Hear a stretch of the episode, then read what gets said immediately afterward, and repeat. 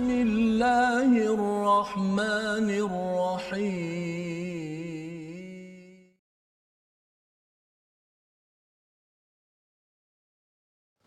أعوذ بالله من الشيطان الرجيم. بسم الله الرحمن الرحيم. الحمد لله رب العالمين الرحمن الرحيم مالك يوم الدين إياك نعبد وإياك نستعين اهدنا الصراط المستقيم. صراط الذين أنعمت عليهم غير المغضوب عليهم ولا الضالين.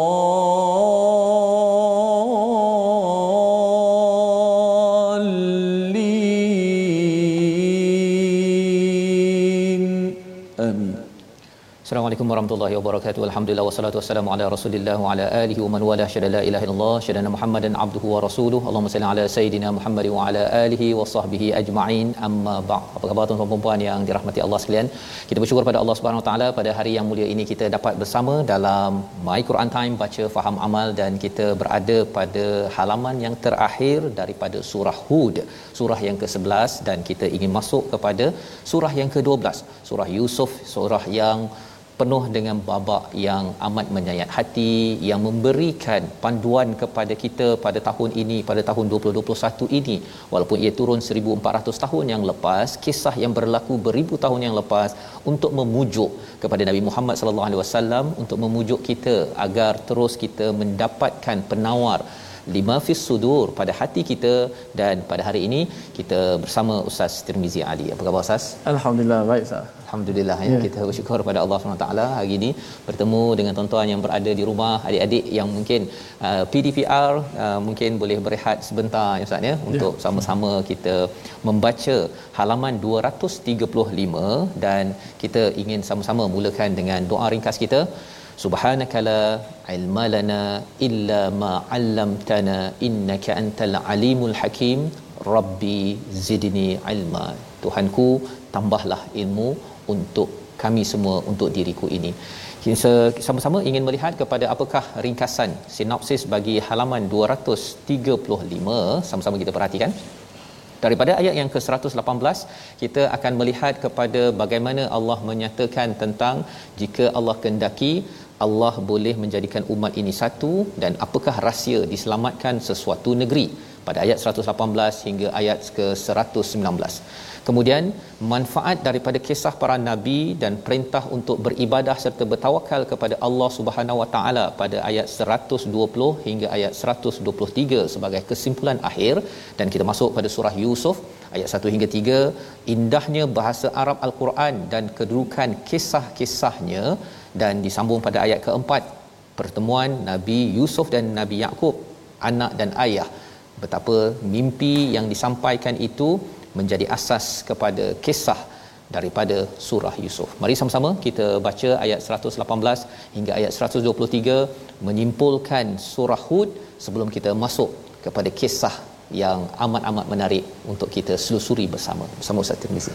Baik, alhamdulillah wassalatu wassalamu ala Rasulillah wa ba'd. Terima kasih kepada Ustaz Fazrul uh, yang sentiasa memberi pencerahan kepada kita dengan tadabbur-tadabbur yang memberi kesan kepada hati kita untuk kita mengambil pengajaran. Alhamdulillah penonton-penonton sahabat-sahabat Al-Quran, baca Quran time baca faham aman terus sebarkan, share, doakan pada sahabat-sahabat kita uh, mudah-mudahan rancangan kita ini terus menerus dan pada hari ini kita maju uh, selangkah lagi kita ya. ada guru pendidikan khas yang bersama-sama dengan kita bahasa isyarat mudah-mudahan beri manfaat kepada umat insya-Allah. Insya-Allah. Hari ini kita nak baca uh, akhir surah Hud uh, meninggalkan surah Hud rasa macam berat juga dan ini surah uh, Safah sebut istiqamah ada perkataan surah yang begitu hebat yang dapat kita mengambil pengajaran mudah-mudahan dapat sama-sama kita pegang insya-Allah. Baik, saya akan bacakan uh, akhir surah Hud ayat 118 hingga ke 123. Uh, mudah-mudahan kita semua dapat sama-sama baca dan mendengar daripada surah Hud ini dengan taranum nahawan insya-Allah. A'udzubillahi minasyaitonirrajim. Bismillahirrahmanirrahim. Walau syaa rabbuka laja'alan الناس أمة واحدة ولا يزالون مختلفين إلا من رحم ربك ولذلك خلقهم وتمت كلمة ربك لأملأن جهنم لأملأن جهنم من الجنة والناس أجمعين. وكلا نقص عليك من أنباء الرسل ما نثبت به فؤادك وجاءك في هذه الحق وموعظة وذكرى للمؤمنين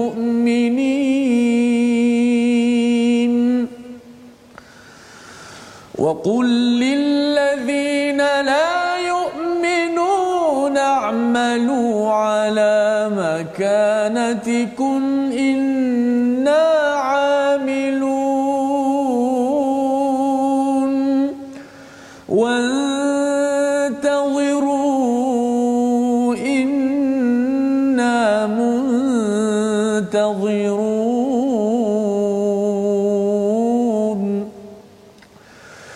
ولله غيب السماوات والأرض وإليه يرجع الأمر كله وإليه يرجع الأمر كله فاعبده وتوكل عليه وما ربك بغافل عما تعملون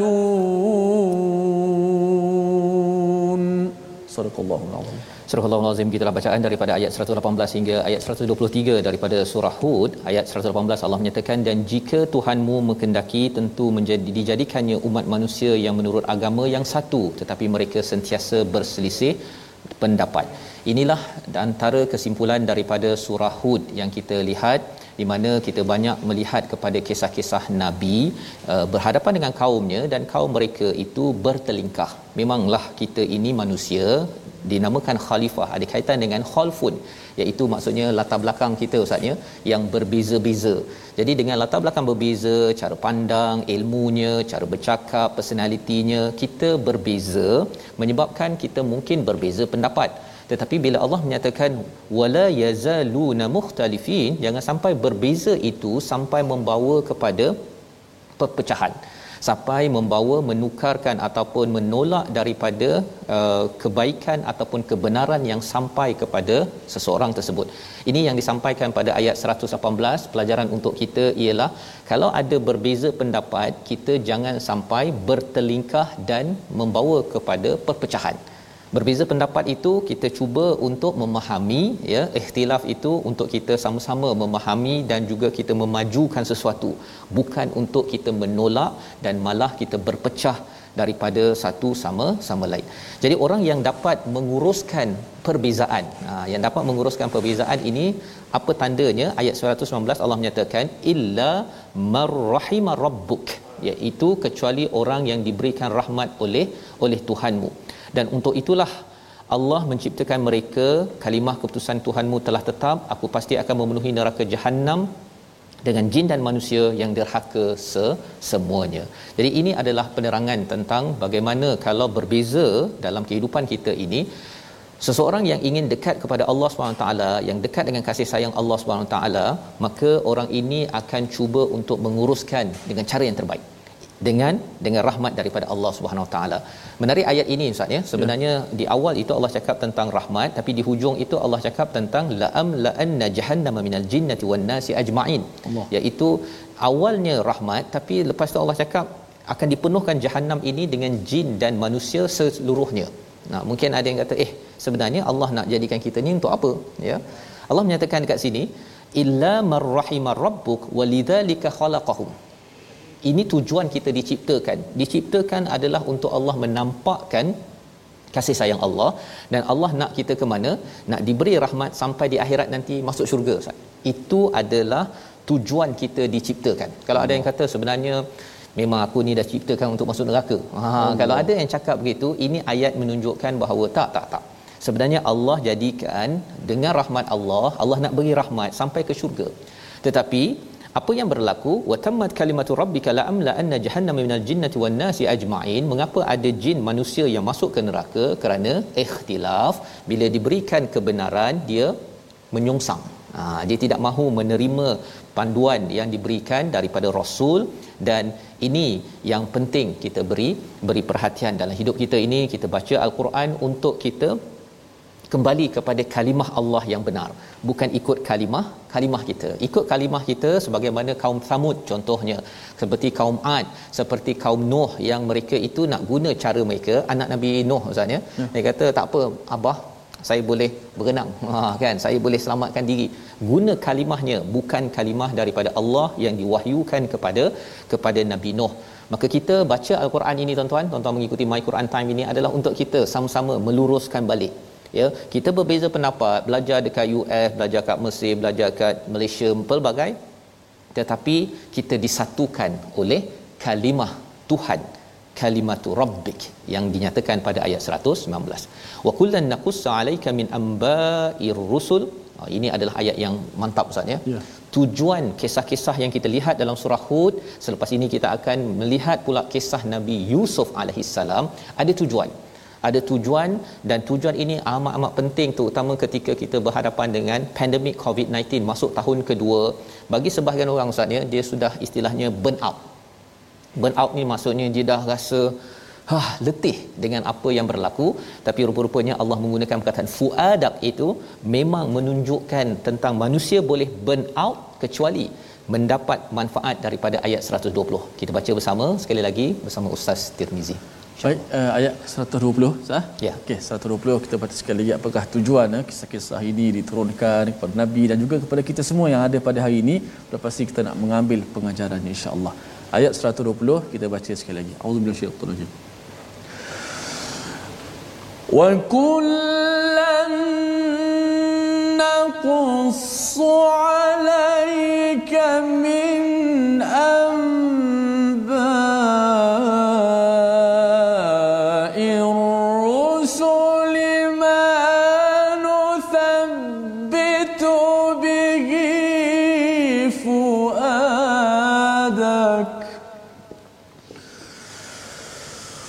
وجاء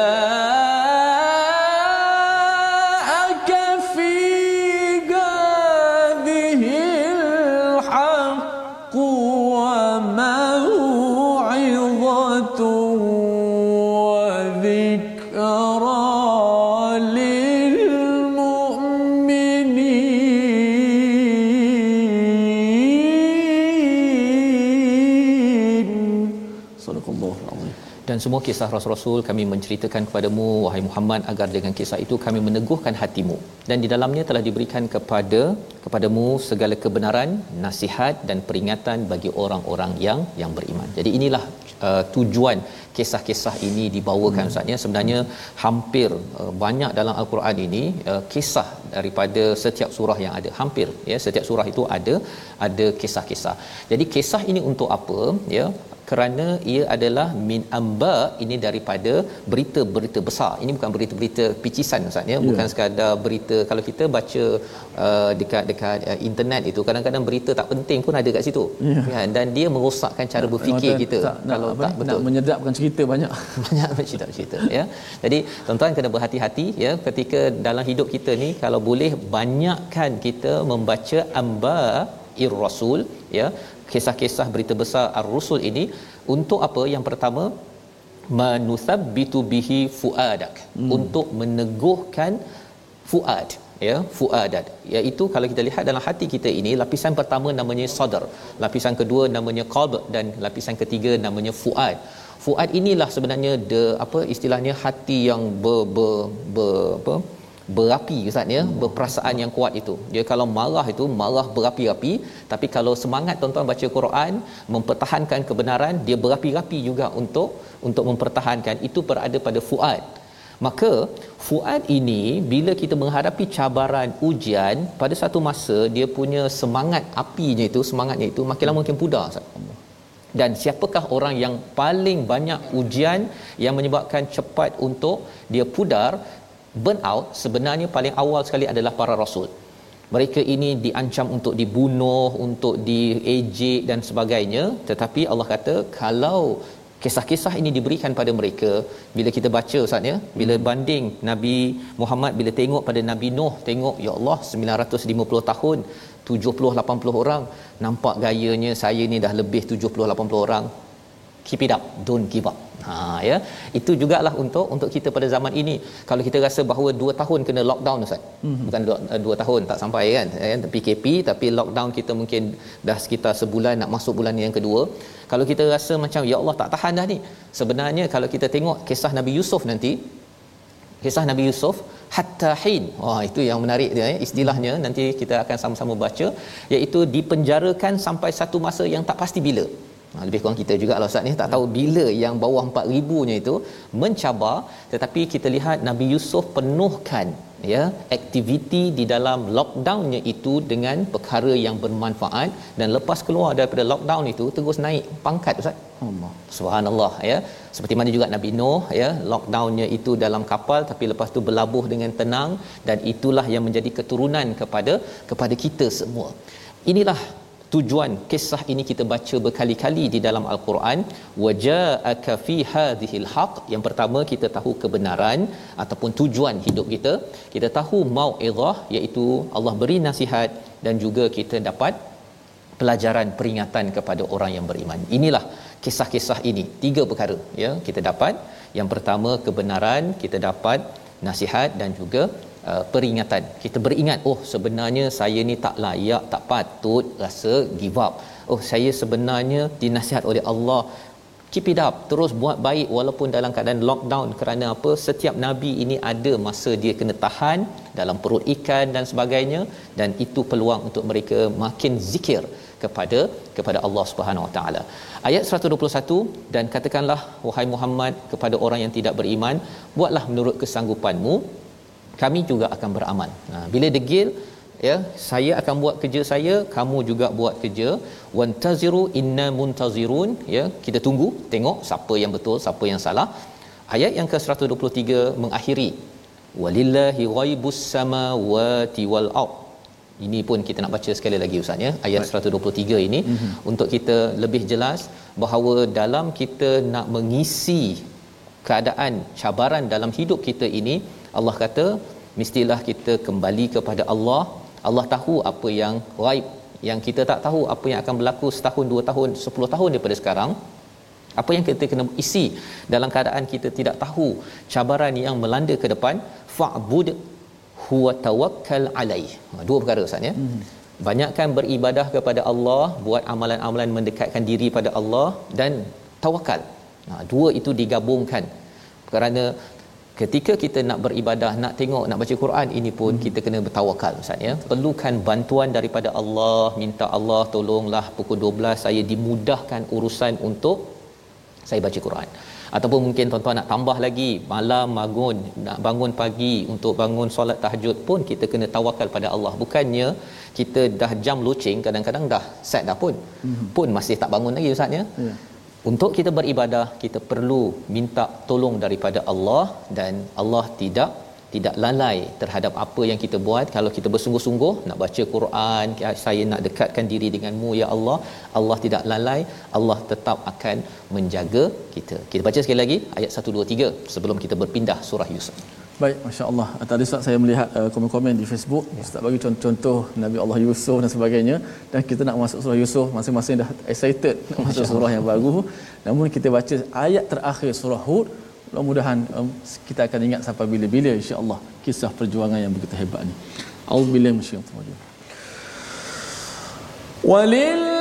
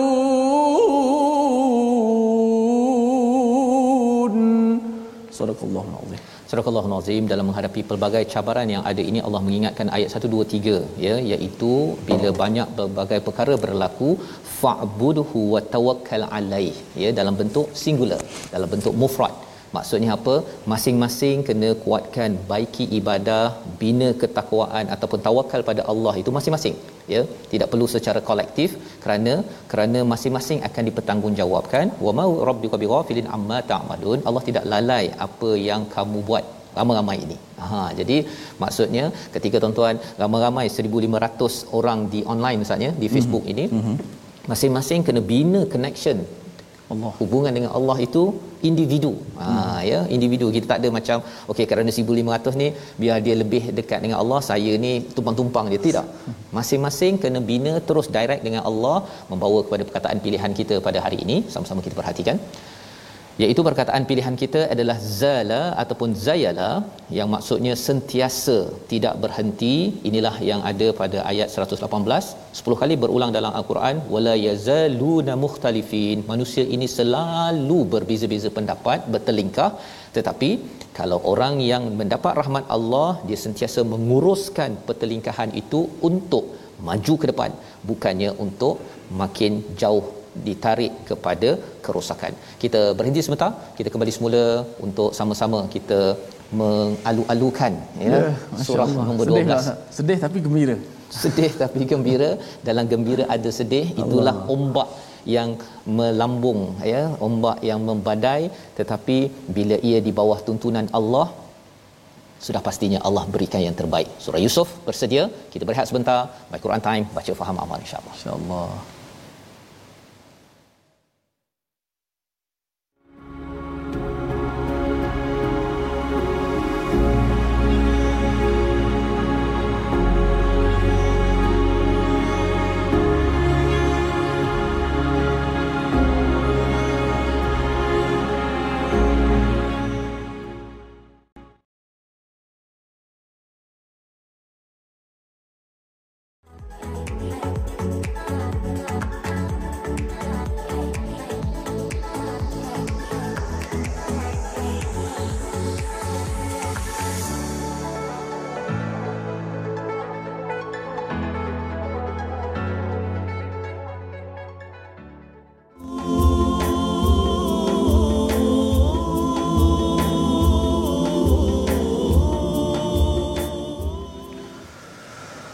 بسم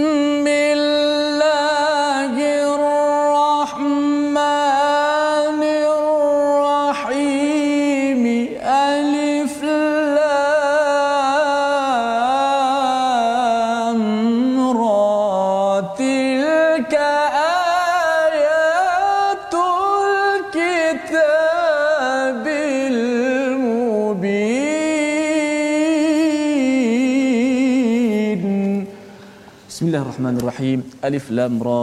Inilah ayat-ayat Al-Kitab yakni Al-Quran yang jelas. Alhamdulillah. Terima kasih kepada semua penonton-penonton. Sahabat-sahabat terus setia dalam My Quran Time baca faham amal. Surah Hud setelah tamat.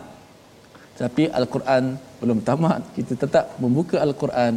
Kita akan masuk pembaraan kita seterusnya surah Yusuf yang pasti akan banyak mengajar kita banyak perkara-perkara dan pengajaran yang baik yang berguna dalam kehidupan kita semua maka sama-sama kita menyelusuri insya-Allah. Baik, hari ini uh, tajwid uh, penutup kepada hukum lam uh, qamariyah dan juga lam syamsiyah.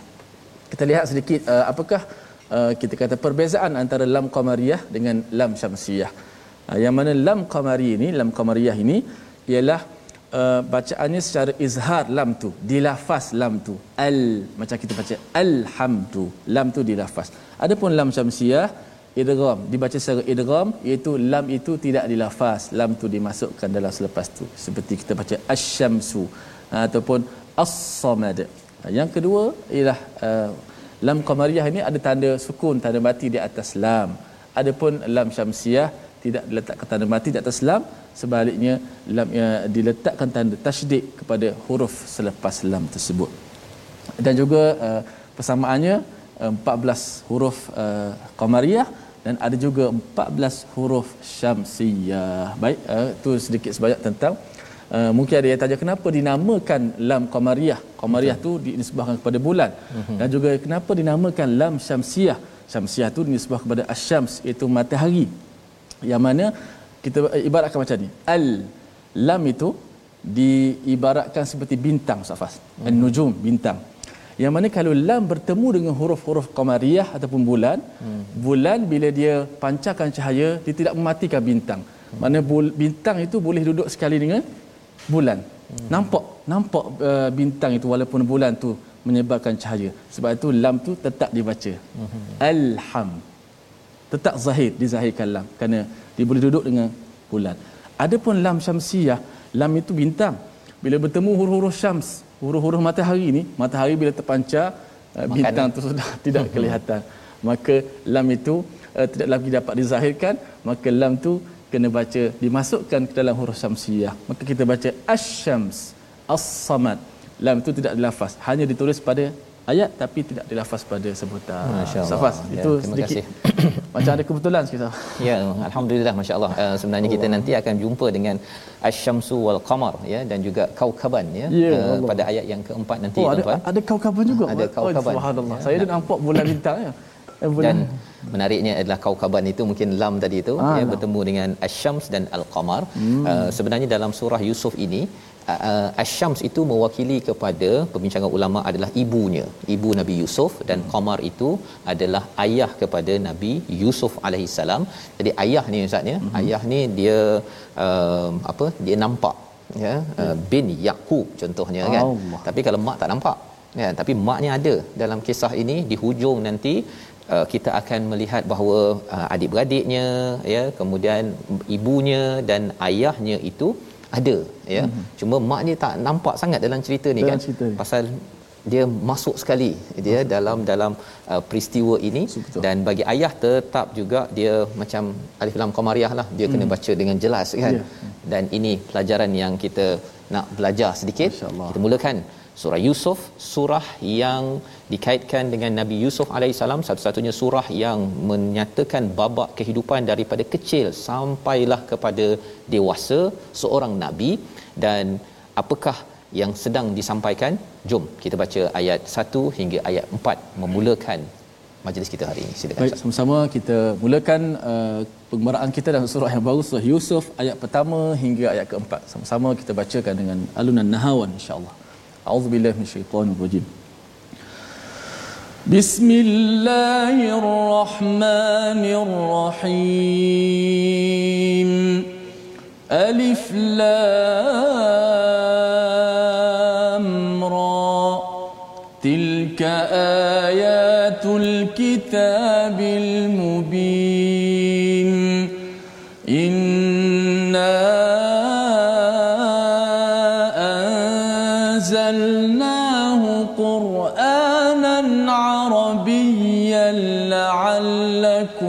تعقلون. نحن نقص عليك أحسن القصص بما أوحينا إليك هذا القرآن.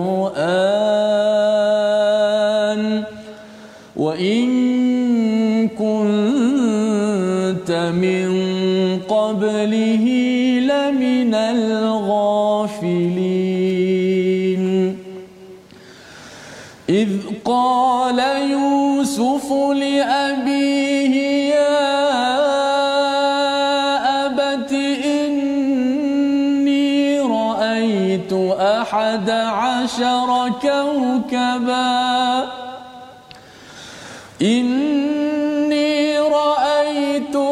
أحد عشر كوكبا والشمس والقمر والشمس والقمر رأيتهم لي ساجدين صدق الله العظيم Surah Al-Azim beginilah bacaan daripada ayat 1 hingga 4 Ustaz ya memulakan surah yang ke-12 kita dalam juz yang ke-12 surah Yusuf. Bismillahirrahmanirrahim. Alif Lam Ra ini adalah huruf muqataah yang kita jumpa saban pada uh, surah uh, Al-Baqarah, surah Ali Imran, banyak surah hmm. uh, Imam Fakhruddin Ar-Razi menyatakan bahawa uh, surah ini surah-surah yang dengan huruf muqataah ini bukan nilai baru, bukannya ilmu baru tapi sikap kita kepada Allah Subhanahu Wa Taala ketika kita inginkan hidayah kita merendahkan diri kita menyatakan saya tidak tahu ya Allah yang tahu hanyalah engkau yang maha berilmu maka selepas itu kebanyakan huruf muqataah ini diikuti dengan penceritaan tentang Quran ataupun kitab. Di mana kita akan dapat banyak perkara daripada kitab. Kalau dalam surah hud kita uh, dijelaskan kitabun uhkimat hmm. ya. Diberikan hikmah-hikmah hmm. ya.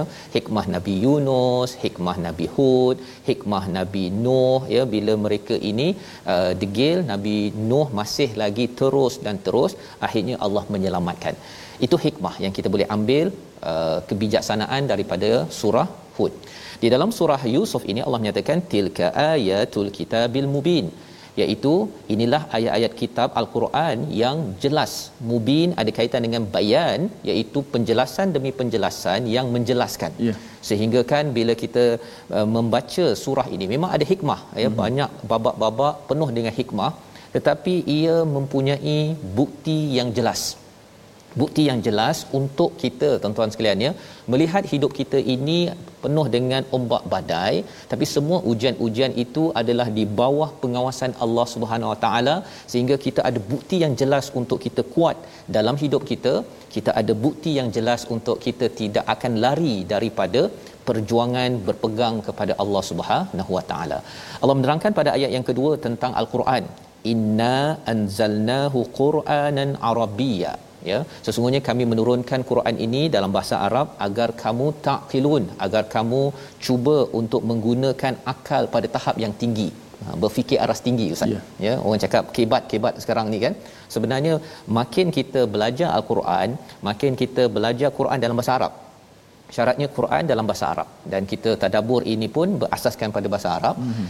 makin kita baca baca pun dah memerlukan kita apa istilahnya men, uh, kalau orang zaman sekarang mencantumkan sel-sel. Lebih kurang mm. gitulah kan sel berhubung kan? Itu kemahiran ketika kita membaca. Ya kalau kita tak dapat uh, cantumkan dengan cepat ustaz ya mm-hmm. gelabah juga. Yeah. kan? Kalau baca Quran ni kalau gelabah-gelabah tu dia tak boleh tercantum. Itu yang tergagap-gagap ketika membaca tersebut. Lebih daripada itu ialah bahasa Arab al-Quran ini ya dia mempunyai cara menyusun cara berfikir yang tinggi Ustaz. Mm-hmm. Pasal bila kita katakan kita dah jumpa perkataan kitab, kita akan teringat perkataan kitab dalam surah Al-Baqarah. Betul. Ha, dia akan terkait ke sana, Berhubung, terkait ke sana. Mm-hmm. Jadi dia mewujudkan cara berfikir yang tinggi dan menggunakan akal yang tinggi yang uh, penting ini mengapa? Kerana taqilun ada kaitan dengan akal yang dikaitkan dengan igal kalau kita di Arab Saudi Ustaz ya hmm. kita ada pakai yang getah tu igal itu peranannya apa untuk mengelakkan daripada kain tudung yang dipakai oleh pak Arab itu daripada terjatuh bila kita menggunakan akal ini tuan-tuan sekalian bila kita baca Quran dalam bahasa Arab kita akan diberikan uh, optimum akal kita menghindarkan kita daripada terjatuh dalam kemelut yang melanda. Zaman sekarang Ustaz ya, banyak cabaran bila uh, pandemik dengan peluang pekerjaan ekonomi ada yang tak tahan sangat uh, tak dapat melindungi diri akhirnya memilih untuk membunuh diri contohnya. Ya kesian kita tengok pada sahabat-sahabat kita. Jadi tuan-tuan kita kena pastikan ya rakan-rakan kita di diberikan penawar daripada Quranan Arabian la'allakum taqilun Ayat yang ketiga Allah menceritakan tentang kisah sekali lagi. Tadi kita dah tengok pada ayat yang ke-120 surah Hud. Jadi kembali balik. Allah ingatkan balik, kami naqussu alayka ahsanal qasas. Kami memberikan kisah terbaik ini bima auhayna ilaik hadzal Quran. Dengan dengan mewahyukan al-Quran ini kepadamu dan sesungguhnya engkau sebelum itu termasuk orang yang tidak mengetahui. Ha, jadi ayat ini nak menceritakan bahawa kisah Nabi Yusuf ini Ustaz ya sebenarnya tak famous sangat dekat negara Arab dekat Mekah. Mekah. Hmm. Ya ini surah Makiyah kan. Uh, kisah Hud biasa. Nabi Nuh biasa, uh, Saleh biasa. Tapi Nabi Yusuf ini dia adalah daripada keturunan Yahudi, uh, orang Yahudi saja yang biasa dan mereka ni ramai di Madinah mereka tak biasa. Jadi bila mereka tak biasa, wa in kunta min qablihi laminal ghafilin, Allah menyatakan Nabi Muhammad bila ditanyakan oleh orang Yahudi tentang Nabi Yusuf ini, Nabi Muhammad tidak boleh menceritakannya kecuali bila Allah wahyukan. Ha, inilah wahyunya dan kisah dalam surah Yusuf ini kisah yang original.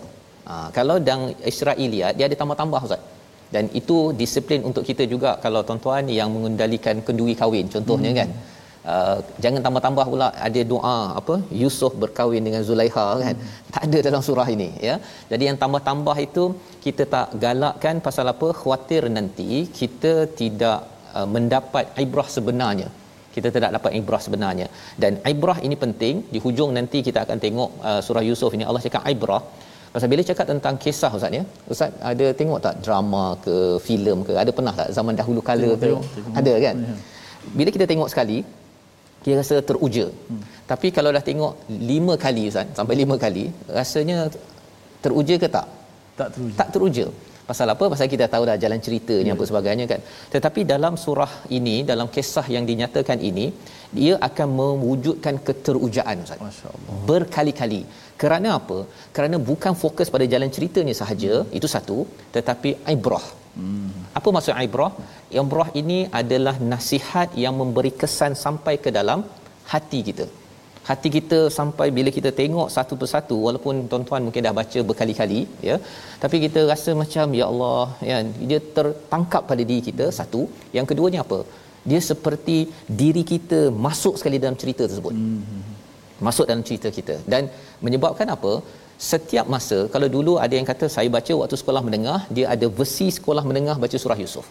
Bila dah ada anak satu bila sudah berkahwin bila sudah dah berumur dah umur 60 tahun kita ada versi Yusuf yang baru. Nah versi surah Yusuf yang baru. Pasal apa? Pasal hidup kita ini di lambung ombak badai dan kita tahu bahawa ya Allah Nabi Yusuf sedih saya sedih. Tetapi ya Allah insya-Allah harapnya kalau saya dapat uruskan seperti Nabi Yusuf nama Yusuf ini ada kaitan dengan asafa iaitu rasa sedih ya dengan rasa bimbang ataupun rasa uh, minta maaf ya. Insyaallah moga-moga kita dapat bersama dengan Nabi Yusuf memulakan babak pertama terus pada ayat yang keempat nak minta ustaz Tirmizi baca sekali lagi ayat yang keempat. Okey masya-Allah ha. Kita rasa begitu teruja ha? macam ustaz Fahad tadi Uh, apa nama ni kisah ni tak famous sangat zaman Mekah ketika dulu kan dan kita rasa seronok bila Allah ceritakan kisah ni kepada Nabi kita Muhammad SAW dan Nabi Muhammad sampaikan kepada kita sampai pada hari ini kita dapat belajar kisah Nabi Yusuf. Eh, kita rasa teruja, kita rasa seronok sangat untuk nak belajar uh, babak yang pertama dalam surah uh, Yusuf ini. Baik, kita baca dahulu pada ayat keempat insya-Allah. A'udzubillahi minasyaitonirrajim. إذ قال يوسف يوسف لأبيه يا أبت إني رأيت أحد عشر كوكبا والشمس والقمر. يا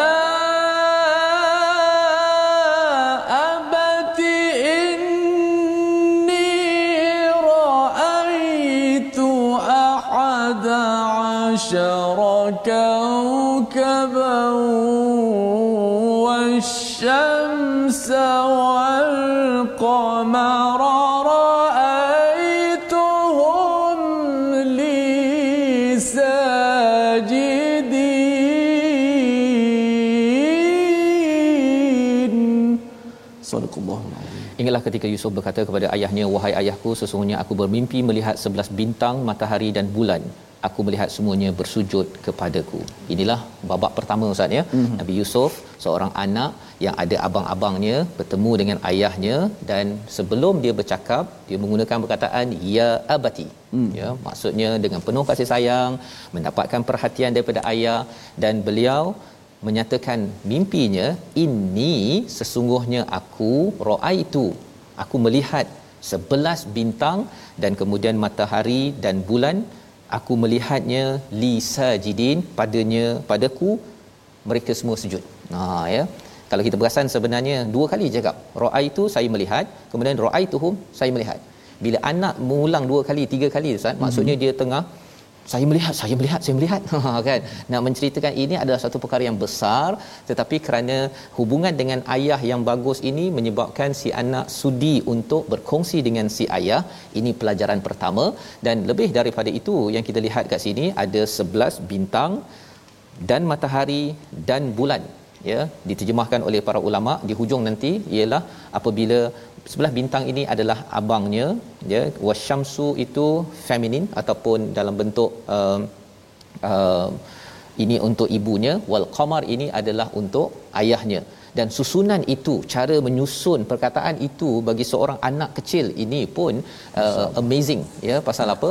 Mula-mula yang dia bimbang sangat yang dia pelik sangat abangnya sujud. Okeylah pelik pasal abangnya ni macam tak ngam dengan dia. Tapi lepas tu mak dia tetapi ada seorang lagi seorang nabi. Ayahnya pun bersujud jadi dia susunkan ikut hierarki ya ikut hmm. susunan di situ. Raaituhum li sajidat. Kalau bahasa Arab ustaz ya kalau banyak dia jadi sajidat. Tapi di sini digunakan li sajidin maksudnya dia merujuk kepada bukan ini sekadar makhluk tidak berakal. Sajidin ini maksudnya bersujud merujuk kepada yang berakal. Jadi perkataan sajidin ini dikaji para ulama mengapa Nabi Yusuf guna perkataan sajidin.